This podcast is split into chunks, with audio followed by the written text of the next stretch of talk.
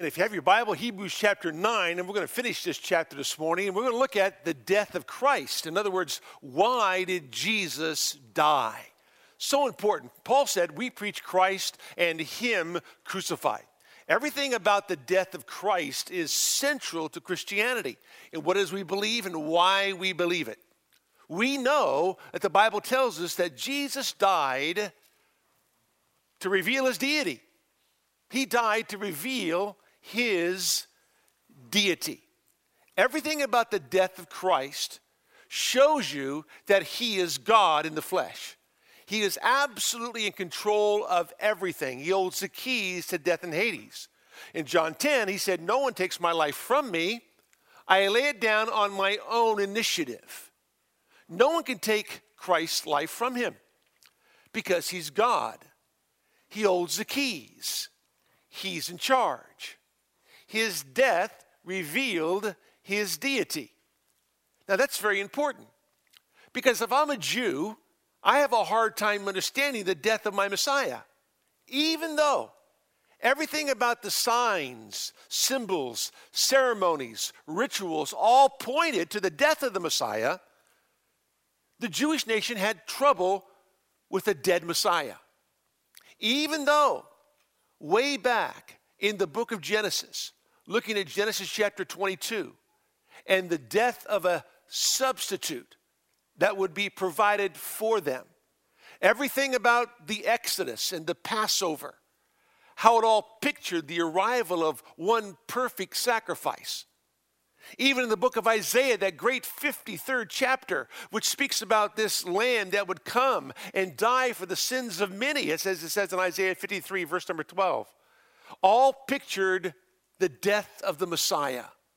And then you go to Zechariah 12 and Zechariah 13, Hosea 6, Psalm 16, Psalm 22. Over and over and over again, the Bible points to the death of the Messiah.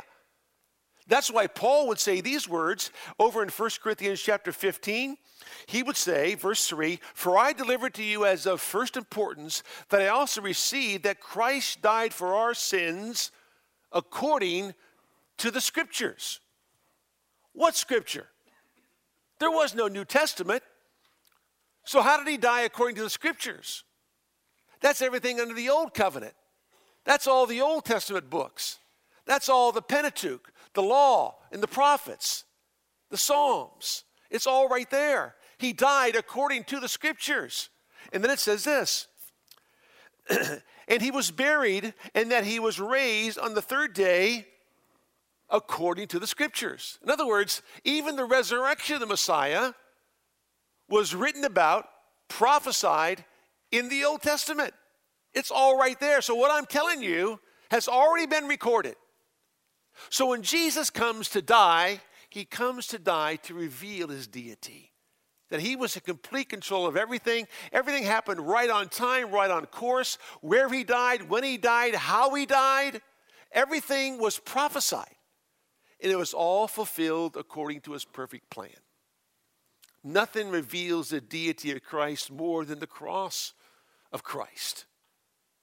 So when he died, he revealed his deity. When he died, he ravaged his enemy.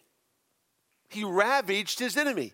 1 John chapter 3, verse number 8 says these words The Son of God appeared for this purpose to destroy the works of the devil. He came to destroy the works of the devil. Hebrews 2. Hebrews 2, verse 14. Therefore, since the children share in flesh and blood, he himself likewise also partook of the same, that through death he might render powerless him who had the power of death, that is, the devil, and might free those who through fear of death were subject to slavery all their lives. In other words, he ravaged his enemy. He destroyed the works of the devil. That's why he came to die. Way back in Genesis chapter 3, verse number 15, that very first prophecy concerning the death of the Messiah, he would crush the serpent's head. Even though his heel would be bruised, the serpent's head would be crushed. Because when he died, he ravaged his enemy. And because he revealed his deity, as the king of the universe, he could do whatever he wanted. But another reason he died is because he came to restore man's dignity. To restore man's dignity. You see, we, had, we were fallen creatures. We are fallen creatures. And so, how does God restore man back to a place where he can have fellowship with him? Only if he dignifies man through his death on Calvary's cross. Only if he can reconcile man back to himself. And so, because we are born with a sin nature, we are sons of our father, the devil. We are sons of disobedience, not sons of obedience. We are sons of darkness, not sons of light. And so when he died on Calvary's cross and purchased your sins and mine, he bought us back and therefore restored man's dignity. Now you know why Jesus died. And in Hebrews 9, the writer of Hebrews gives us four more reasons why Jesus had to die. And it's all surrounding the old covenant. Because everything in the old covenant pointed to the new covenant. And when you begin to understand what was happening under the old covenant, you begin to see the beauty of the new covenant and how Christ fulfilled it all beautifully because he came to die for your sins and mine. So it begins this way. Verse 15, Hebrews chapter 9. For this reason, what reason? He's talking about the death of the Messiah. Verse 14, how much more will the blood of Christ, who through the eternal Spirit offered himself without blemish to God, cleanse your conscience from dead works to serve the living God? He's talking about the death of the Messiah. So, for this reason, he, the Messiah, is the bridge builder of a new covenant so that since a death, that is the death of the Messiah, has taken place for the redemption of the transgressions that were committed under the first covenant, those who have been called may receive the promise of the eternal inheritance. So he's introduced to us the death of the Messiah. And now he's going to give us four reasons why the Messiah had to die. Outside the fact that he revealed his deity, outside the fact that he ravaged the enemy, outside the fact that he restored man's dignity, he gives four reasons why the Messiah has to die.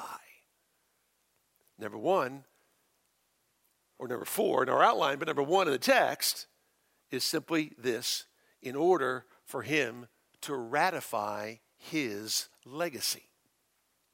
To ratify his legacy. It says in verse number 16 these words for where a covenant is, or where there is a testament or a will, there must of necessity be the death of the one who made it. For a covenant is valid only when a man men are dead, for it is never enforced while the one who made it lives. In other words, the reason Jesus died is because he had to ratify, had to confirm his legacy. What was his legacy? he was going to give an eternal inheritance to those who believe in his name. Well, you can't obtain the inheritance until the one who makes the will dies. You understand that, right? You know that if your parents make a will and you're in their inheritance, whatever it may be, as much or as little as it may be, guess what? You don't get it until when? They die, right? Once they die, guess what? It's yours. Well, the same thing was true with Christ.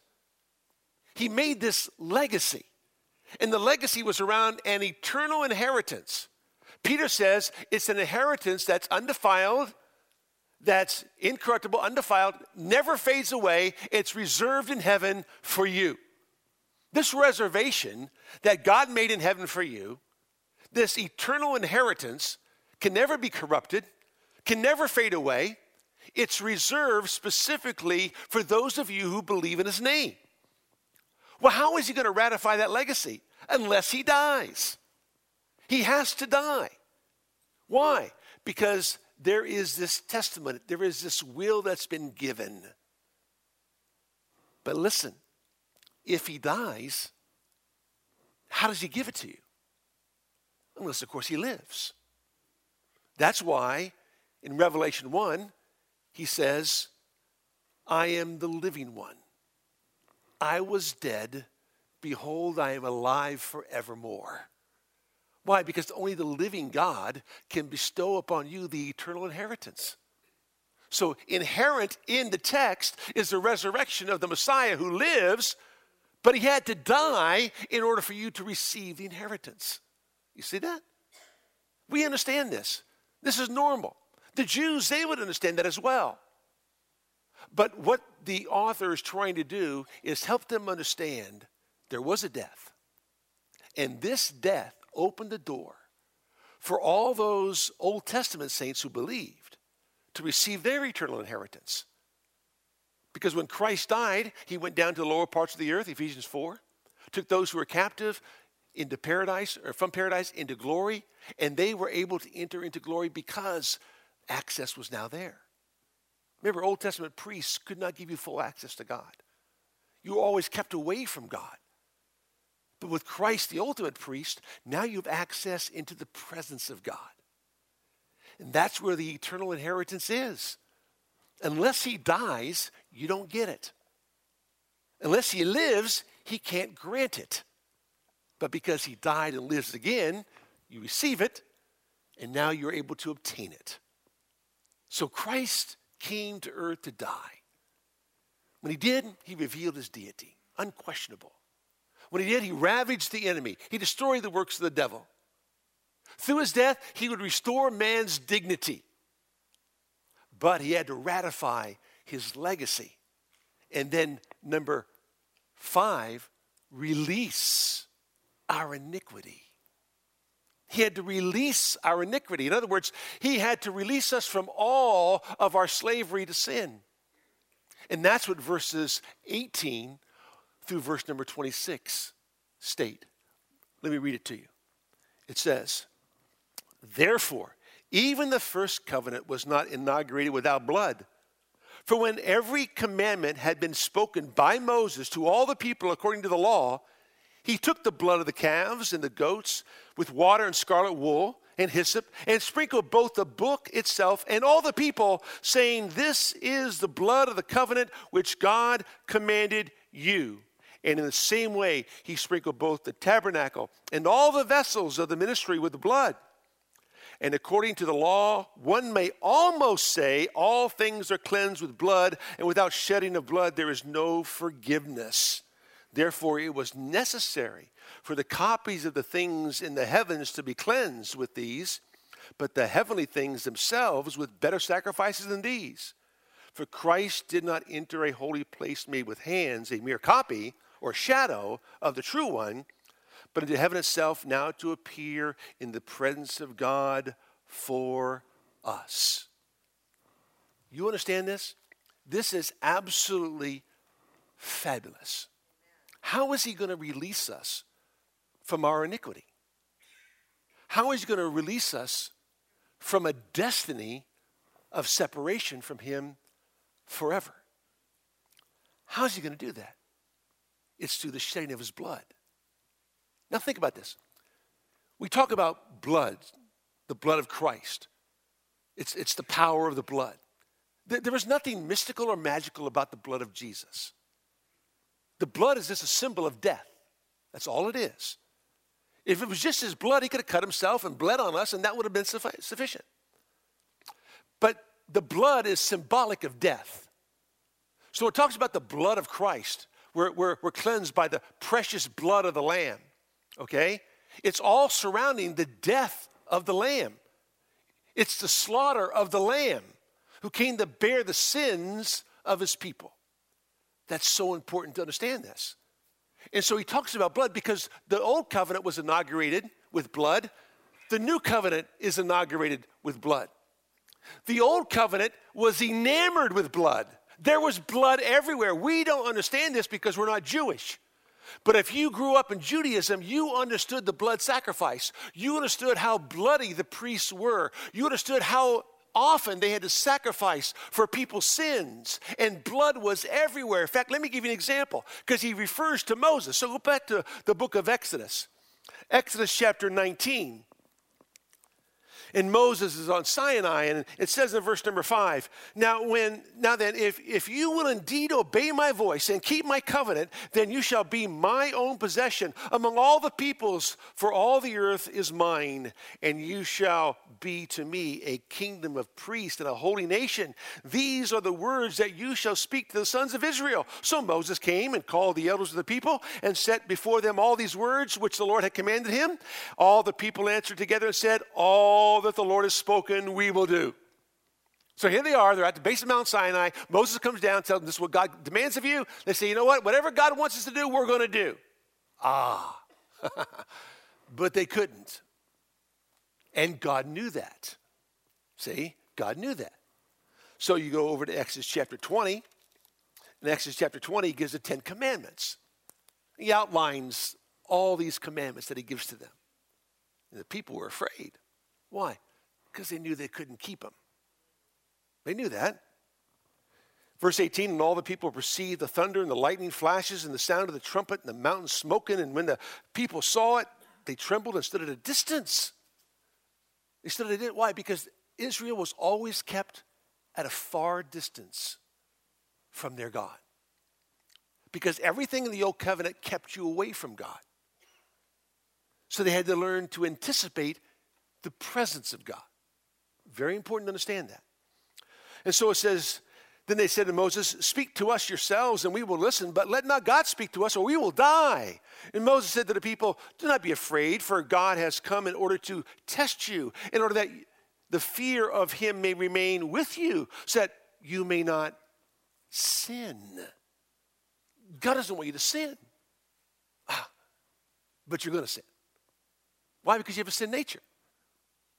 That's why you're going to sin. So in verse 24 it says, God says, You shall make an altar of earth for me, and you shall sacrifice on it your burnt offerings and your peace offerings, your sheep and your oxen. In every place where I cause my name to be remembered, I will come to you and bless you. If you make an altar of stone for me, you shall not build it of cut stone, for if you wield your tool on it, you will profane it. In other words, God says, I'm going to make a provision for them. I'm going to make a provision for them where there can be sacrifices offered for them. Because you see, blood is the only way that will atone for their sins. And so you come to Exodus chapter 24 and listen to this Exodus 24.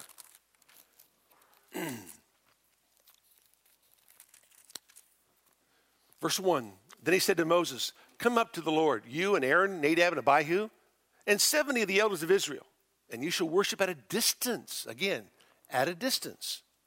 Moses alone, however, shall come near to the Lord, but they shall not come near, nor shall the people come up with him. In other words, Moses had access into the presence of God, only one. Nobody else did. In the Levitical priesthood, only the high priest did once a year in the Holy of Holies. But nobody else could come because everything was kept at a distance because it had to be in anticipation of the one sacrifice that would give them not distance, but actual presence to the living God. And so it says, Then Moses came and recounted to the people all the words of the Lord and all the ordinances, and all the people answered with one voice and said, All the words which the Lord has spoken, we will do. But they couldn't. Moses wrote down all the words of the Lord. Then he arose early in the morning, built an altar at the foot of the mountain with 12 pillars for the 12 tribes of Israel. He sent young men of the sons of Israel, and they offered burnt offerings and sacrificed young bulls as peace offerings to the Lord.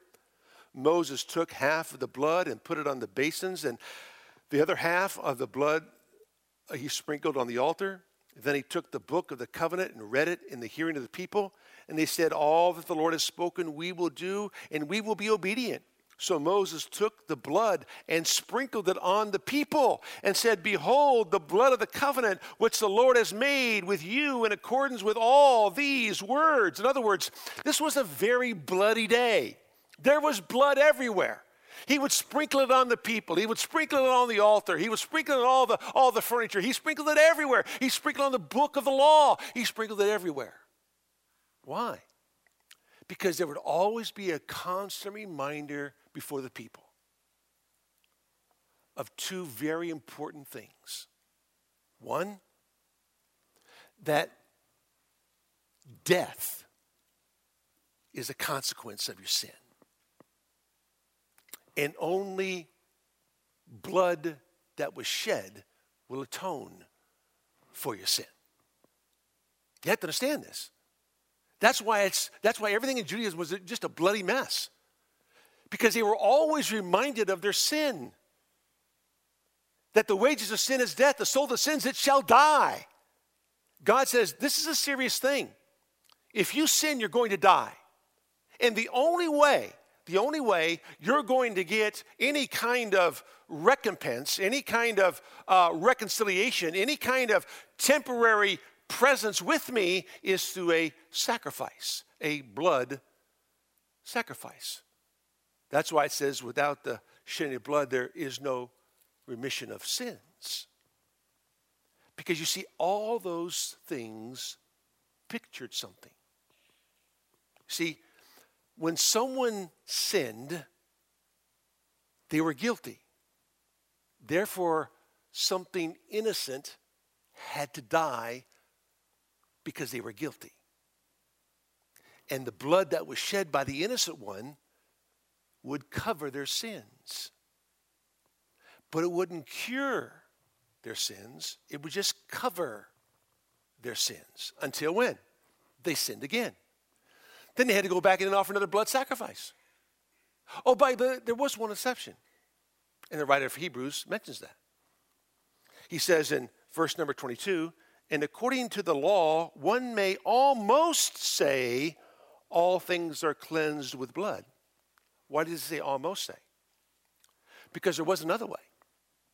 Leviticus 5, verse number 11. Said that if you were so poor that you couldn't even afford a turtle dove or a pigeon, you could offer one tenth of an ephah of fine flour, four pints of fine flour that God would accept because you were so poor you could not offer any sacrifice. That was the one exception. But that's okay. Because the blood of bulls and goats never removed their sin anyway, did it? It never did. They did it out of faith and obedience to what God said. But they never removed their sin, it only covered their sin for a while because it was always an anticipation of the one perfect sacrifice that would come and cure them of their sin. And they lived in anticipation of that. And all the blood that was spilt and all the sacrifices that took place always reminded them the consequences of sin is death. The way to forgiveness is through blood. And the only way to get there is to kill an innocent individual or an innocent animal until the perfect sacrifice comes. And when it comes, there'll be complete forgiveness. Let me illustrate it for you. Luke 18. You got your Bible? Turn to Luke 18. You know this parable well. Luke 18, verse number 9. And he also told this parable to some people who trusted in themselves that they were righteous and viewed others with contempt. Two men went up into the temple to pray one a Pharisee the other tax collector. The Pharisee stood and was praying thus to himself God, I thank you that I am not like other people, swindlers, unjust, adulterers, or even like this tax collector. I fast twice a week. I pay tithes of all that I get. But, but the tax collector, standing some distance away, was even unwilling to lift up his eyes to heaven but was beating his breast, saying, God, be merciful to me, or little translation, God, be propitious to me, the sinner.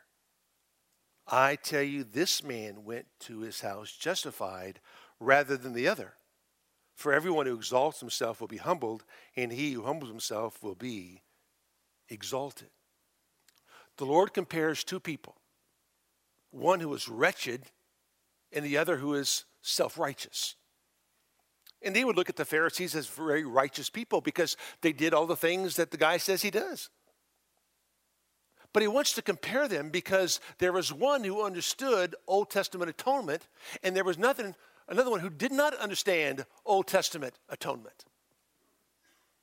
There was the tax collector who understood Genesis chapter 22, substitutionary atonement. Abraham and Isaac, where God would provide a lamb as a sacrifice.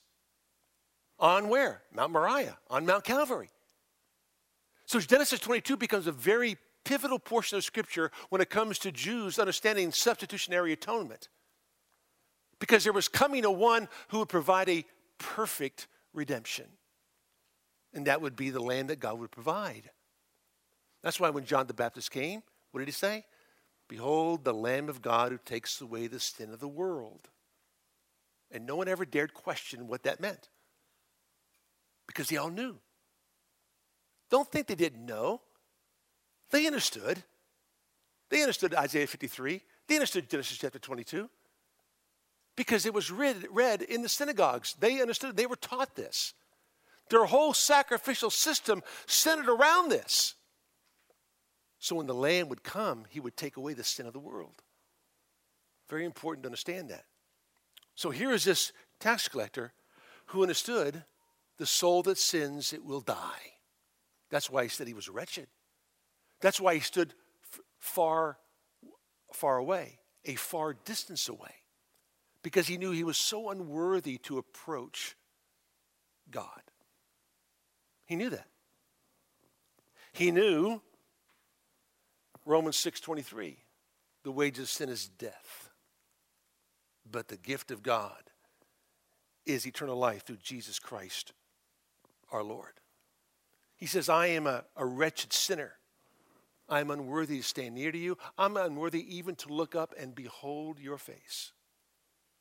Now, notice this there is nothing Christological in what he says or in what he does. In other words, there's no mention of Messiah, there's no mention of the cross, right? There's no mention of the resurrection, right? Hadn't happened yet. This is a classic Old Testament conversion. We know that Abraham was justified by faith, right? How do we know that? Book of Romans tells us that. We know that in Genesis 15, verse number 6, Abraham believed God and it was reckoned unto him, it was counted to him as righteousness. Why? Because he believed everything that God said. Salvation is dependent upon believing what God has already said. And Abraham believed that. Here was this, this tax collector who believed in what God said. And there were two times of sacrifices, one at 9 a.m. and one at 3 p.m. And so, whether it was in the morning or in the afternoon, he would come in, he would come into the temple area, he'd recognize there was a sacrifice that had been offered for his sins. And he asks and begs God to be propitious to him. In other words, to be satisfied with the sacrifice that was offered on his behalf. You see that? He comes in great humility. He comes begging for mercy. He knew of the millions of animals that have been slain since the beginning of the Levitical system. Millions of them. And he knew that all the animals that were slain and all the blood that was spilled never satisfied God's wrath against sin. It temporarily covered their sin, but never cured them from their sin. He knew that. And so he is asking in a very significant way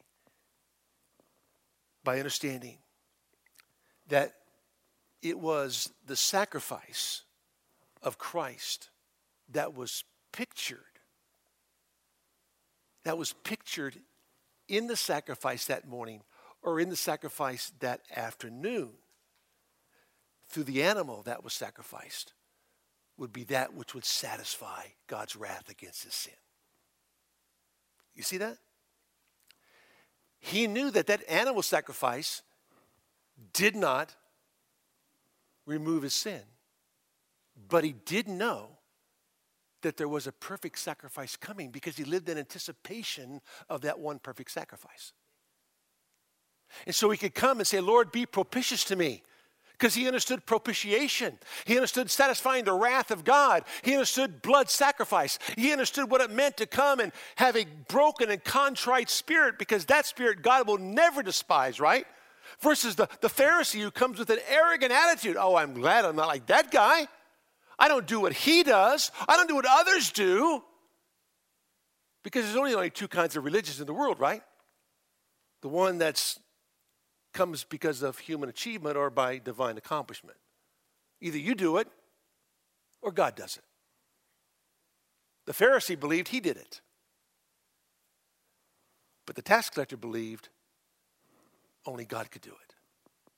And so he trusted in what God was going to do. It's that age old question that Job asked three times Job 4, Job 9, Job 25. How can a man be made righteous before God. And Job is the first book written in the Old Testament. And that's always been the question how does a man become right before God? Answer you got to be as holy as he is holy, but nobody can be. That's why the book of Leviticus says, Be holy, for I, the Lord your God, am holy. That's why Matthew 5 48 says, Be perfect, even as your Father in heaven is perfect. Well, you can't be perfect and you can't be holy. But a holy one who dies for the unholy ones can be declared righteous before God. Because the Messiah would satisfy God's wrath against your sin and mine.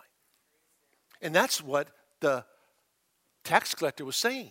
So you have this illustration in Luke 18 of Hebrews chapter 9 that says, I understand blood sacrifice. I understand atonement. I understand propitiation. I understand the Levitical system. I understand what everything pictured in the Old Testament has now one day going to come to be through a perfect sacrifice that's going to come because he understood Isaiah 53. He understood Genesis chapter 22. He understood Psalm 16, Psalm 22, Hosea 6. He understood Zechariah 12, Zechariah 13. He understood those verses. He got it. And he was a wretched, wretched sinner. So was the other guy. But he refused to recognize it. He didn't have a broken and contrite spirit. And so, if you go back to Hebrews chapter 9, look at this. It says in verse number 23 or 24. For Christ did not enter a holy place made with hands, a mere copy or shadow of the true one, but into heaven itself, now to appear in the presence of God for us. In other words, listen, when, when, when, when, when Christ died for your sins and mine, okay, he wasn't the shadow. The shadow's gone now. You can build shadow upon shadow upon shadow upon shadow upon shadow, but guess what? There's still no substance. It's still nothing. It's just a shadow. But Christ is the reality, Christ is the substance. And if there had to be a sacrifice for the shadow, there had to be a sacrifice that came with the substance. And Christ was the sacrifice. See? It was the reality. And he appears in the presence of God for you and me. That's why the Bible says that we're in Christ and we're in God. Second Thessalonians 1 1 says that we're in God. Colossians says we're in Christ. Why? Because we enter now into the presence of the living God. How do we get to the Father? Except through a mediator, the Lord Jesus Christ, who grants us access into his presence. That's the only way to get there. There is no other way. Now, listen to this. He says, verse 25, nor was it that he offered himself often as the high priest enters the holy place year by year with blood that is not his own. Otherwise, he would have needed to suffer often since the foundation of the world, but now once at the consummation of the ages. Wow. It wasn't like the high priest who had to go in once a year, offer it over and over and over and over again. He didn't go to heaven, come back and offer himself again, go to heaven, come back and offer himself again, go back to go, to heaven, come back and offer himself again. No, there was a one time sacrifice. Why? Because he tells us it's the consummation of the ages. This is the finality of all sacrifices. We know that there are many ages. There was the age when Satan fell. There was the age when, uh, um, when, when, man sinned. And there was the age when, when, when God was so fed up with man's wickedness that he destroyed the world with a flood. There was the age of the prophets and the apostles. There was the age of the kings and the judges. There were all these ages, but all the ages pointed to one age the consummation of the ages. And that's why he says, look, there now is a one time offering that takes all those ages and brings them into the consummation of the age. And that was Calvary, the cross. The cross brings all the Old Testament together into one place, into one mountain, into one person, the Messiah himself. It's the consummation of the ages. Now, we are in the eschatological age. We are in the last days the Bible speaks of. This is the last of the ages. But all the ages before the cross pointed to Calvary, pointed to that one sacrifice. Now, listen to this. He has been manifested to put away, what's the next word? You follow me? What's the next word? Sin. Singular, not sins. Sin. Because you see, when they offered blood sacrifices, it would atone for their sins, right? Until they sinned again. Then they have, have offer another sacrifice to cover their sins again. And once they sinned again, another sacrifice to cover their sins again. But now, the one sacrifice deals with the principle of sin itself. See that? That's why it's singular. Man's problem is that he's a sinner. And God has to take care of that. And he did through a sacrifice of his son on Calvary's cross. He took care of the sin principle. Why? Because no longer is he going to cover your sins, he's going to cure you from your sin and the results that come with it. So here is Christ. Why does he die? Because he's going to reveal who he is, his deity. He's God in the flesh. And because he is, he's going to ravage the enemy. He's going to destroy the works of the devil. At the same time, provide a way to restore man's dignity. To do that, he's got to ratify his legacy so he can release you from your iniquity, right? So that he can remove your penalty. That's number six. It says in verse number 27 And inasmuch as it is appointed for men once to die, and after this comes judgment, so Christ also, having been offered once to bear the sins of many, will appear a second time. He says, Look, this is so important. It's important a man wants to die after that judgment. When Christ died, he wasn't judged. Why? Because he was a sinless sacrifice. If you die for your sins, guess what? You'll be judged. But if Christ died for your sins, there is no condemnation for those who are in Christ Jesus because we're in Christ, we're in God. Isn't this great? There is no condemnation for those who are in Christ Jesus. It's appointed a man wants to die, after that, the judgment. If you die for your sins, you pay the price. But because Christ died in your stead to bear the sins of many, as it says in Isaiah 53, verse number 12, which is a quotation from that here in Hebrews chapter 9, he says, He took your place. There is no condemnation for those who are in Christ Jesus. Why? Because he removes the penalty. What's the penalty of sin? Death. There was a substitutionary sacrifice that satisfied God's wrath against your sin and mine. That's the beauty of the cross. That's why we preach Christ and Him crucified. So if someone says, Well, why did Jesus die? You can tell them. I mean, He revealed His deity, He ravaged the enemy, He restored man's dignity, He ratified His legacy. At the same time, He released our iniquity, He removed our penalty. Why? Number seven, so He can return in glory. That's what He says. Verse number 27. He will appear a second time for salvation without reference to sin to those who eagerly await him. Now remember, if I'm a Jew, it's the Day of Atonement. High priest goes in to offer sacrifices for the sins of the nation. Guess what? I sit there and I wait with anticipation. I'm eagerly awaiting for the guy to come back out again. Because there were strict orders in the Old Testament that if you do this, you will die. If you do this, you're going to die. Don't do this or you're going to die.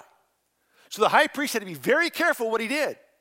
So when he went into the presence of God, right, they had to wait and wait and wait to make sure that the sacrifice he offered appeased their God. And when he came out, whew, that's good. I can wait and wait another year. But he's out. But now, now, because our Lord entered into glory, he takes us with him into glory, right? He's going to appear a second time.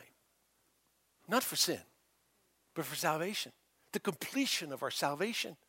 The completed work of Christ. We, are, we were saved in the past from our sin. We are being saved from our sin. We ultimately will be saved from the presence of sin, the power of sin. We have been saved from the penalty of sin. And so we're trusting, we're eagerly anticipating his arrival because he's going to come again. And that's why it says over in Revelation chapter 1, I love this. It says, Jesus Christ, the faithful witness, the firstborn of the dead, the ruler of the kings of the earth, to him who loves us and released us from our sins by his blood. And he has made us to be a kingdom, priests to his God and Father. To him be the glory and the dominion forever and ever. Amen. And behold, he is coming with the clouds, and every eye will see him even those who pierced him, and all the tribes of the earth will mourn over him. So it is to be. This one who, who released us from our sins, this one who caused us to be a kingdom of priests in his kingdom, is coming again. He will return in glory, and every eye will see him and thus we will ever be with the Lord. Let's pray. Father, we thank you for today, a chance, a brief opportunity to spend time in your word. And our prayer, Lord, is that you would continue to teach us and instruct us in the way that we should go. Lord, we are thankful for the sacrifice on Calvary. We are thankful for the cross of Christ. We are thankful for the old covenant and how it clearly pointed to a new covenant. Both inaugurated with blood. So when you came, you said, This cup is the new covenant in my blood. And you wanted us to know that through your death, you would inaugurate the new covenant. And because you would shed your blood for us, we would not pay the price for our sin. Because you died for us, we are grateful. May we live in accordance to that. In Jesus' name, amen.